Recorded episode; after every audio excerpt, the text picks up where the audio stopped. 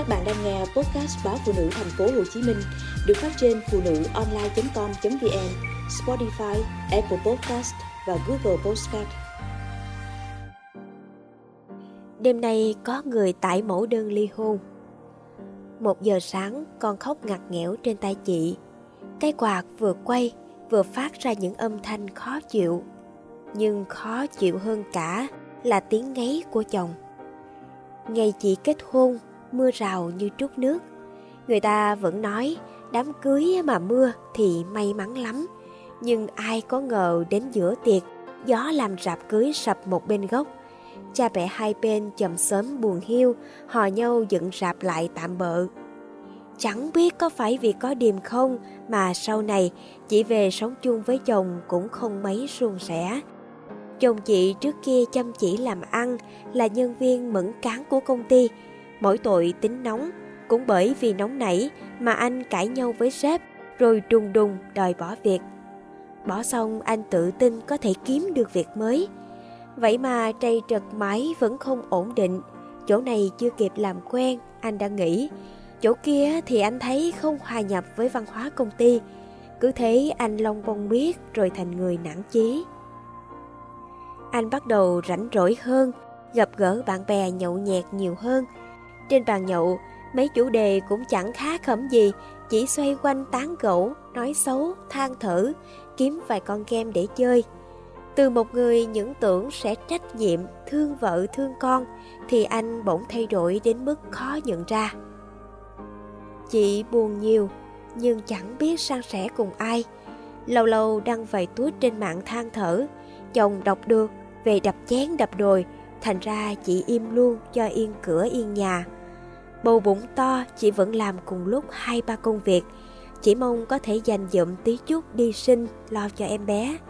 Vậy mà một lần chán đời sau đó, chồng về mở bóp lấy đi gần trọn. Đêm đó chị khóc sưng cả mắt, chỉ muốn bỏ chồng. Chị từng viết đơn ly hôn, nhưng rồi lại không nở làm sao nở để cha mẹ buồn hiu buồn hát tuổi xế chiều làm sao nở để con mình không có cha làm sao chị nỡ bỏ đi khi mà ngày sinh nở cận kề? Chị vẫn hy vọng lắm vào cái ngày con chào đời. Chồng có động lực mà cố gắng mà thay đổi. Thế nhưng sau khi sinh cũng chẳng có chuyển biến gì. Ví như hôm nay con sốt cao chị vẫn bồng con trên tay dù đồng hồ đã chỉ một giờ sáng. Chồng chị ngáy ngon lành sau một trận nhậu hết mình với bạn. Cánh tay chị rã rời, tóc chưa kịp chảy, con bé cứ khóc ngặt nghẽo, trán nóng hầm hầm, dù trước đó hai tiếng đã uống hạ sốt nhưng không đáp ứng thuốc. Chị gọi xe đưa con đi viện, trước khi đi chị vẫn cố gọi chồng, anh không cục cửa, không có một chút nào cho thấy anh có thể bảo bọc hai mẹ con. Chị gạt nước mắt, vừa ẩm con, vừa cầm túi sách nhét vội cái khăn, bình sữa rồi tức tả đi. Vào viện, bác sĩ yêu cầu xét nghiệm máu cho bé. Nhìn cây kim chọc thẳng vào bàn tay nhỏ xíu của con. Chị run rẩy khóc, con cũng khóc. Nhìn chị cô điều dưỡng nói, Mẹ bé mệt quá rồi nè, cố gắng lên nhé. Khuya thế này không có ai đi cùng phụ em sao? Nghe câu này, chị càng khóc nữa. Những ấm ức, những tuổi hờn cứ đua nhau tuôn ra rồi rớt xuống. Chị nói đứt quãng. Chỉ mình em thôi ạ, à, ba bé hôm nay xỉn.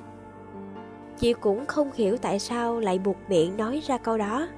Như thể chị mệt mỏi quá rồi, muốn xả ra lắm mà chỉ xả được có bấy nhiêu. Người điều dưỡng nhìn chị, thôi cố lên nhé, con sẽ chống khỏe, còn em sao không thử một lần sống vì mình chị đơ ra vì không nghĩ sẽ nghe câu này người điều dưỡng dường như cũng biết lỡ lời vì đã nói một câu ngoài chuyên môn nhanh chóng dặn chị làm thủ tục nhận phòng vì bác sĩ yêu cầu bé ở lại theo dõi thêm 2-3 ngày nữa. Mọi thứ cứ ào ào diễn ra, chỉ như một cái máy nghe theo mọi quy trình. Vậy nhưng câu nói của người nhân viên y tế vẫn văng vẳng trong đầu chị. Tận khi con đã ổn, ngủ thiếp đi rồi, chị mới có thời gian nhìn mình trong gương. Chị gầy nhom, héo rũ, tóc rối, môi khô, quần áo cũng mặc tạm bợ. Chỉ biết giờ này ở nhà, chồng chị vẫn chưa tỉnh. Kể cả là ngày mai, khi đã qua cơn say, chắc anh vẫn nghĩ chị đã đi làm, con đã sang bà ngoại.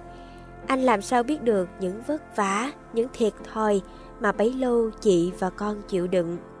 Chị mở điện thoại, tải mẫu đơn ly hôn, rồi lặng lẽ nhìn con say ngủ. Người ta nói đúng, đã đến lúc chị và con sống vì mình rồi.